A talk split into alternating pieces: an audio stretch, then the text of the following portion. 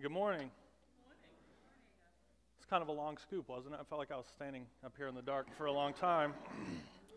Probably could have waited. Um, my name's Dustin. I'm on staff here at South Point. Um, everything we do at South Point is for the purpose of trying to get everyone to experience God's unconditional love. We believe that God is for everyone. We believe that He's trying to connect with each and every one of us, and we believe that His unconditional love is experienced through the person of Jesus Christ. And so everything we do as a church is with that goal in mind to point, point people towards Jesus with the hopes that they will get to experience God's unconditional love. Uh, right now, we are in a series that we are calling The Light of Christmas. And our approach to this is a little bit different. We aren't going through the normal Christmas nativity, baby Jesus, Mary and Joseph narrative. We are staying in the book of John that we have been reading this entire year. And so we're reading John chapter 1, and in John chapter 1, uh, the writer paints this picture of how Jesus is God and he is light and he is life. And it's just this amazing picture of who Jesus is and what he's come to do. And so we're going to stay in that book of John chapter 1. Now, I have a son, if you guys didn't know, his name is Camden, and he is seven years old. And I love this kid so much. He's kind hearted, he's funny, he's curious, he's family oriented. I mean, he blows me away every day. I can't imagine life without him. Now, Camden, like a lot of kids, is afraid of the dark.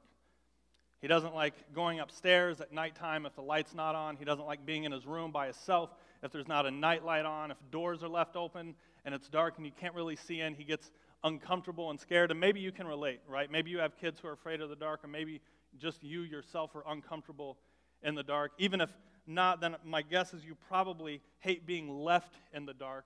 This feeling that everyone else knows something or, or people just are not including you and you're left on your own in the dark. We hate that feeling. That's uncomfortable. And I think the reason why the dark is uncomfortable is because the dark is, a, is accompanied by uncertainty. That is to say, we don't know what's in the dark. We can't see what's happening in the dark. We don't like it. And so this morning we're going to be in John chapter 1, um, and we're going to be starting at verse 9. So if you have your Bibles, you can open up to that. John chapter 1, starting at verse 9. And we're going to be talking about light. We're going to be talking specifically about what the writer John calls true light. Because if there's one thing we can be sure of, it's that the uncertainty of what may be in the dark, that uncertainty completely goes away the second the light comes on. And so let's pray, and then we're going to jump into John chapter 1. God, we just come before you and we just want to experience your love. We want to experience who you are. We want to get a clear picture of who Jesus is, and we know that's only possible if we focus on you. And so, God, I pray that you block out any distractions. I know that you're already in this place. I pray that you allow us to be present with you. I pray that these words aren't just words, but they're actually a way for us to connect directly with you. God, will you please speak to us through your word? We love you so much. In Jesus' name, amen. So, John chapter 1, starting at verse 9, says this It says, The true light, which gives light to everyone, was coming into the world. He was in the world, and the world was made through him, yet the world did not know him. He came to his own, and his own people did not receive him.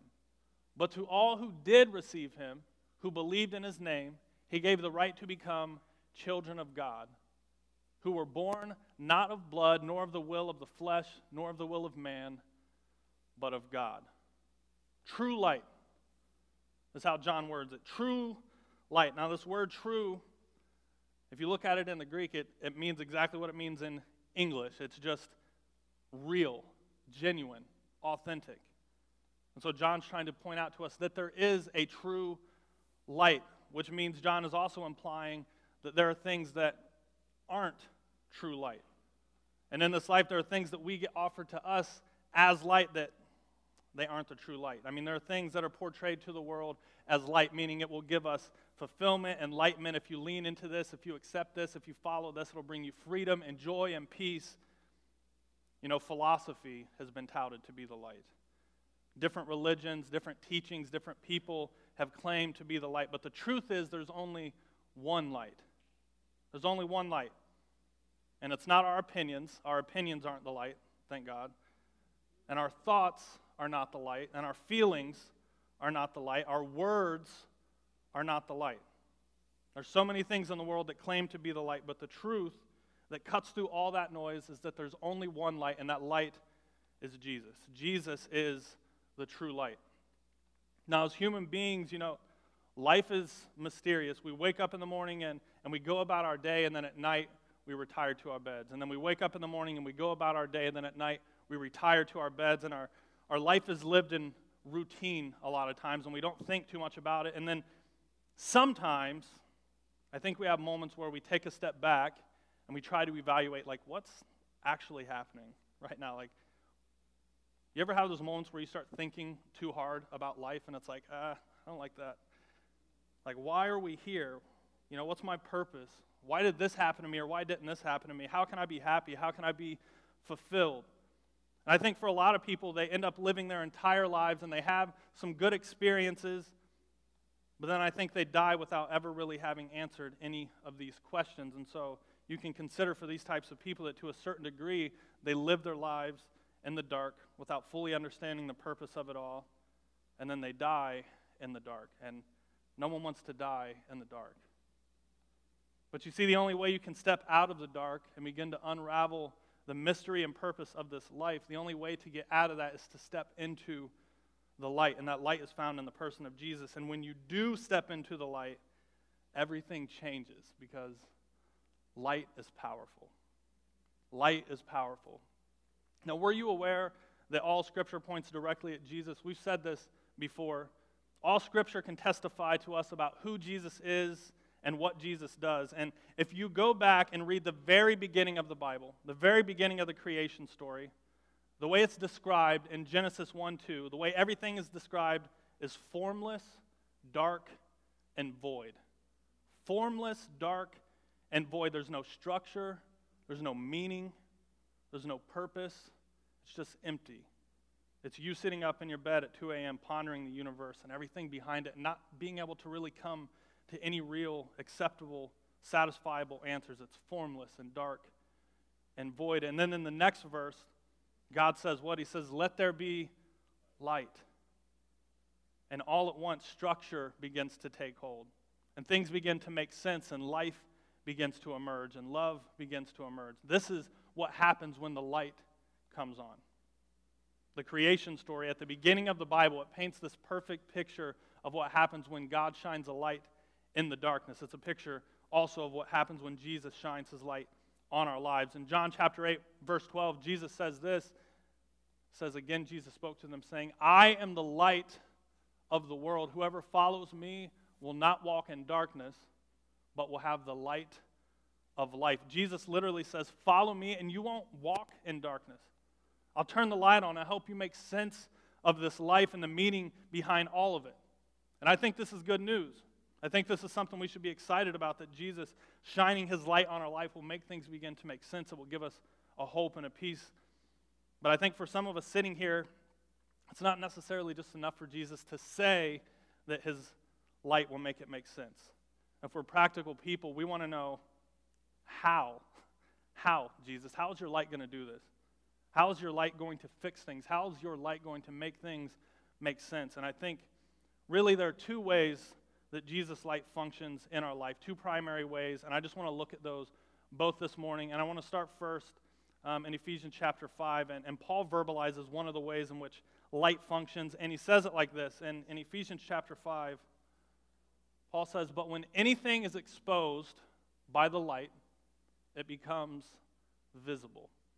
When anything is exposed by the light, it becomes visible. So, how does the light that is Jesus work? What's the first way that it functions? The first way is that the light exposes what is hidden. The light exposes what is hidden. It takes the unknown and it makes it known.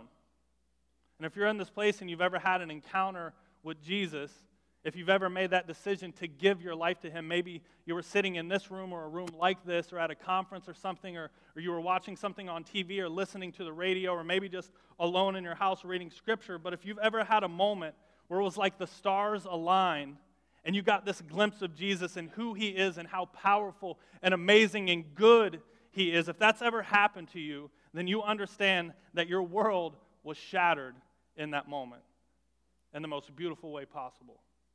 It was like a light came on. And I think for at least a period of time, if you've experienced this, I think some of the things that we used to depend on for satisfaction and fulfillment, I think for a period of time, not only did they not fulfill you any, anymore, but they actually maybe lost their appeal altogether or maybe even disgusted you. Whether it was like an app on your phone or a certain show that you watched or a band or like a relationship with a person or a type of website or a substance or some other kind of vice, something that you found yourself running to frequently trying to find satisfaction or identity, even though it never really fulfilled you, but you couldn't, you kept going back to that time and time again. But when you looked at Jesus, it was like your brain was rearranged. And, you know, I think it wasn't even really Jesus himself. I don't think he physically goes in and like forces our priorities around, but I think it's more of a consequence. When you look at Jesus and how good he is, it changes you. It changes what you desire. It changes what satisfies you. It transforms how you see the world. It transforms how you interact with the world. And the things that you once craved, the things that were hurting you, they begin to lose their appeal the longer you look at Jesus. And I think there's a possibility that for some of us, I think there's, there's a possibility that we don't even really acknowledge how toxic and destructive these things or people can be on our life.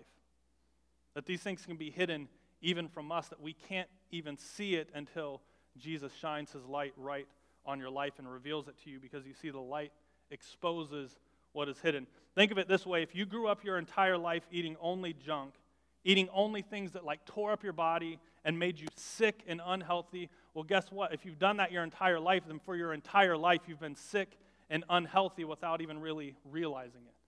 It's all you've ever known. But if there were to come a day when you were exposed to a home cooked meal that was not only delicious, but like fulfilling and actually good for your body, well, it's going to be really hard to go back to eating junk after you've had what's good.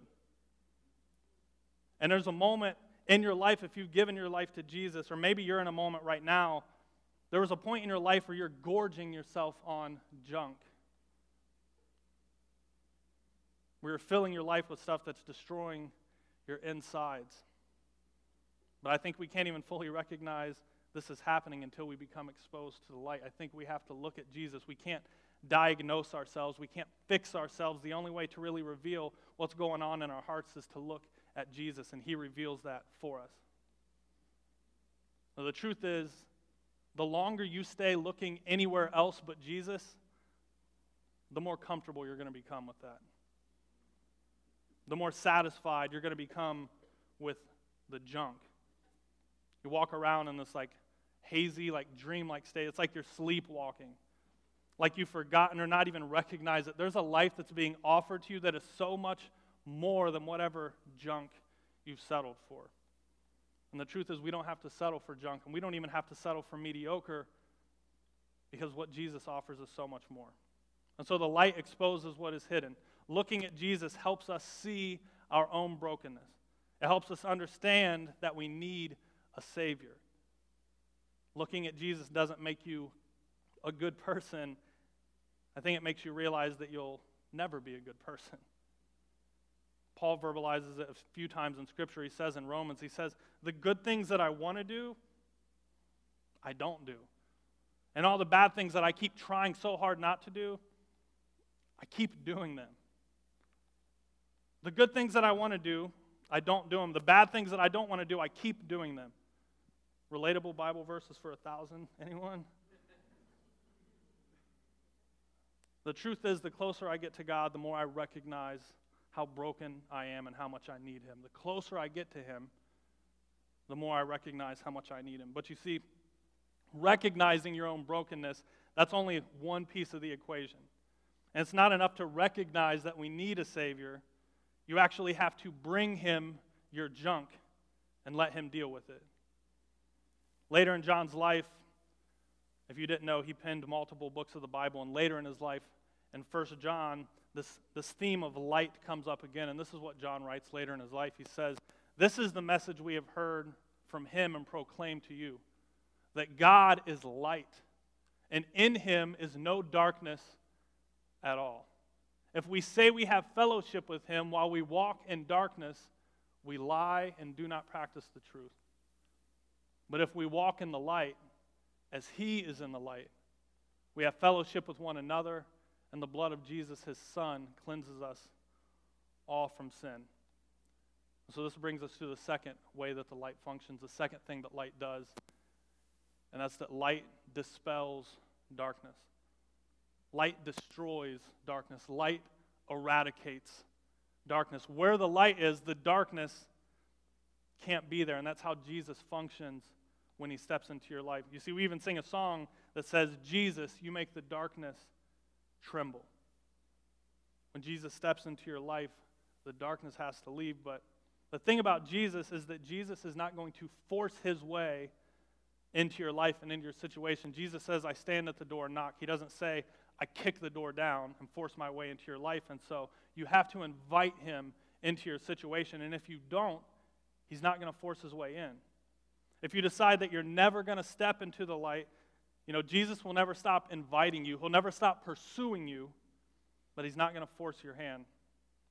And I think here's the truth human beings, we're very good at lying to ourselves and to other people. We're very good at lying. We're so proficient at hiding our struggles and hiding our junk and just putting on the face and like coming here and putting on the church show. And so I'm very much aware, because I've done it myself, that anyone can just come in here and pretend like everything's all right, and you can tell me that you're good and you're not struggling with anything, and I'm aware that you could be just flat out lying to me.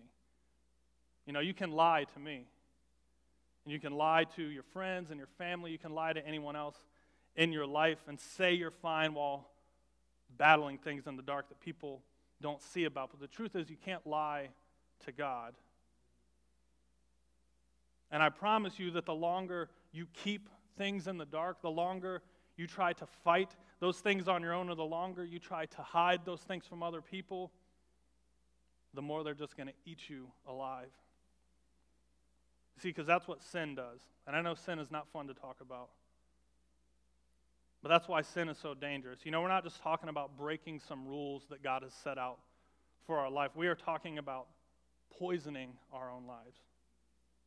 We're talking about pretending to live one way, or even maybe even desiring to live one way, but finding ourselves walking another way.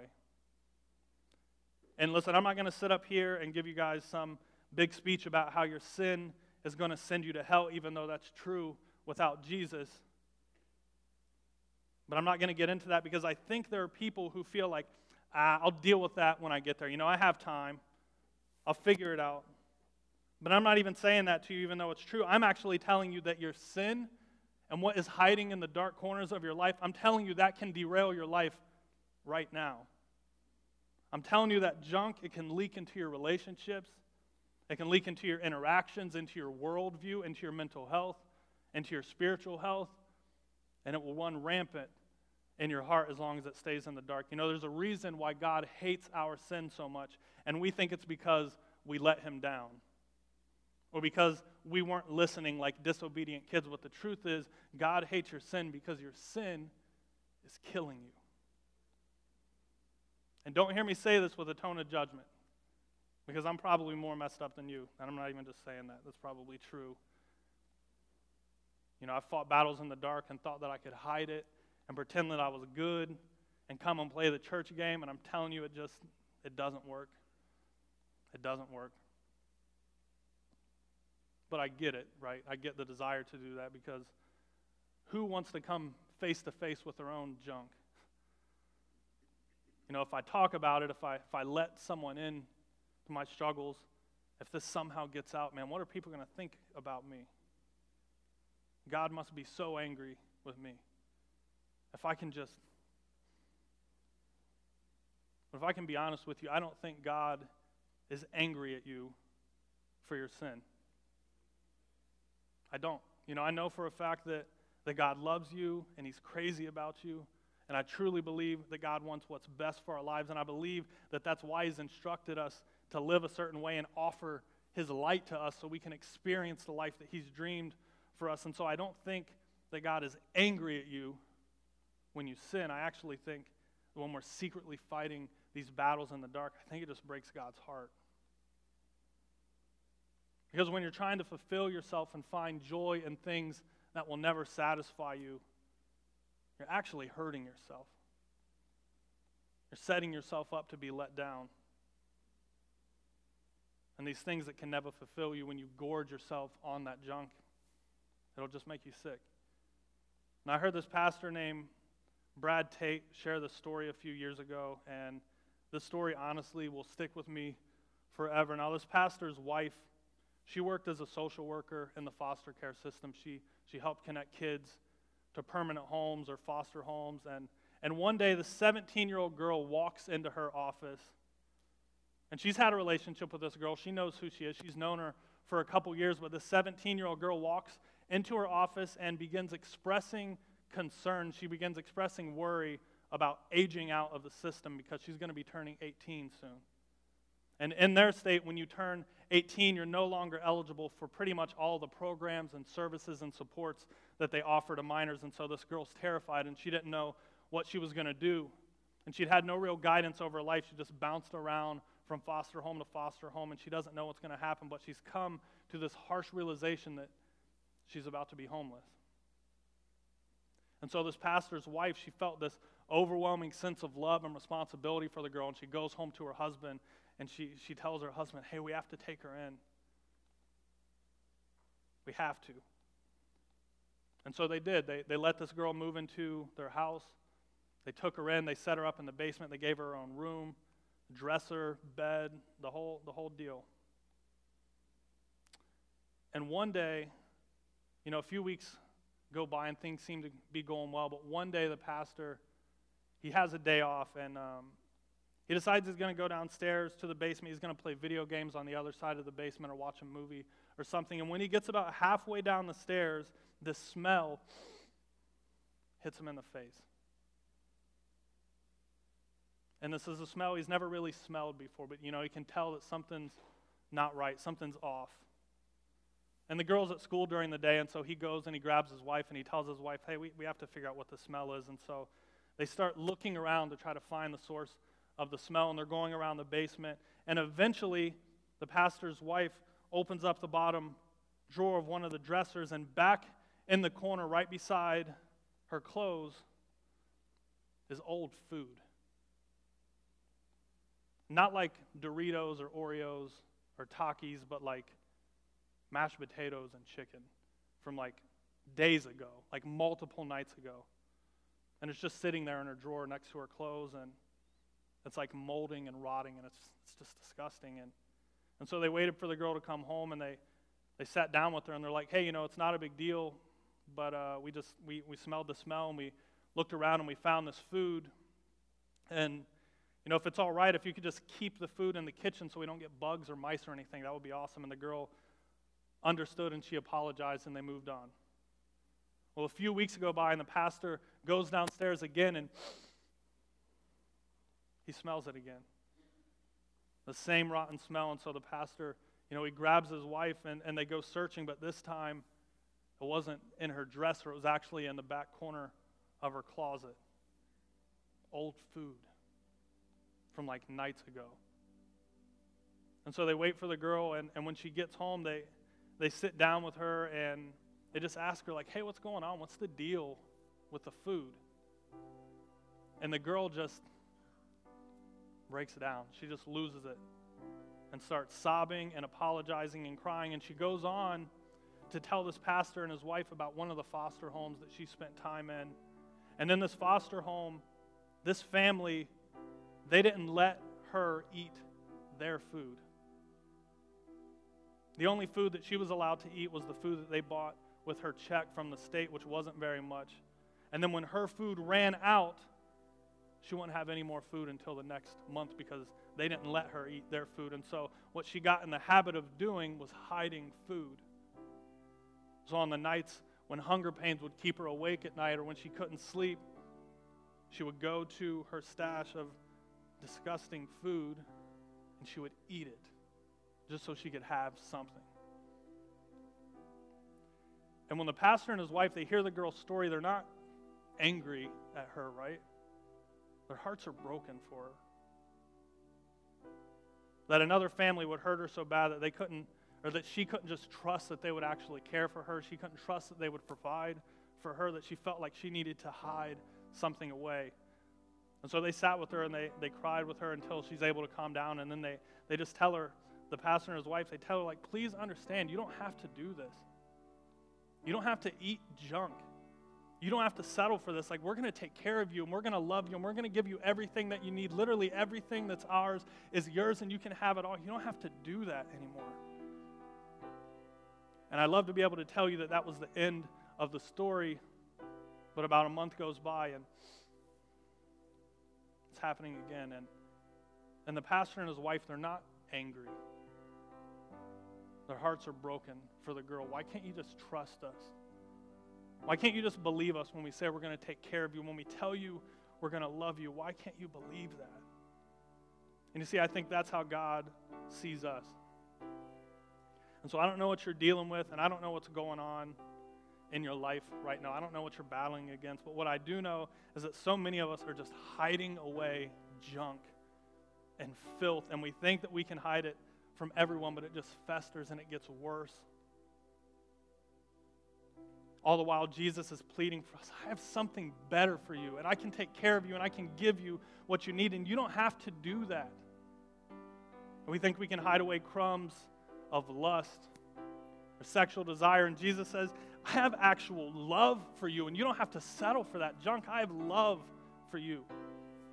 Or we're hiding away crumbs of ego or pride or self worth and struggling with our own image, and Jesus is saying, I have an actual identity for you.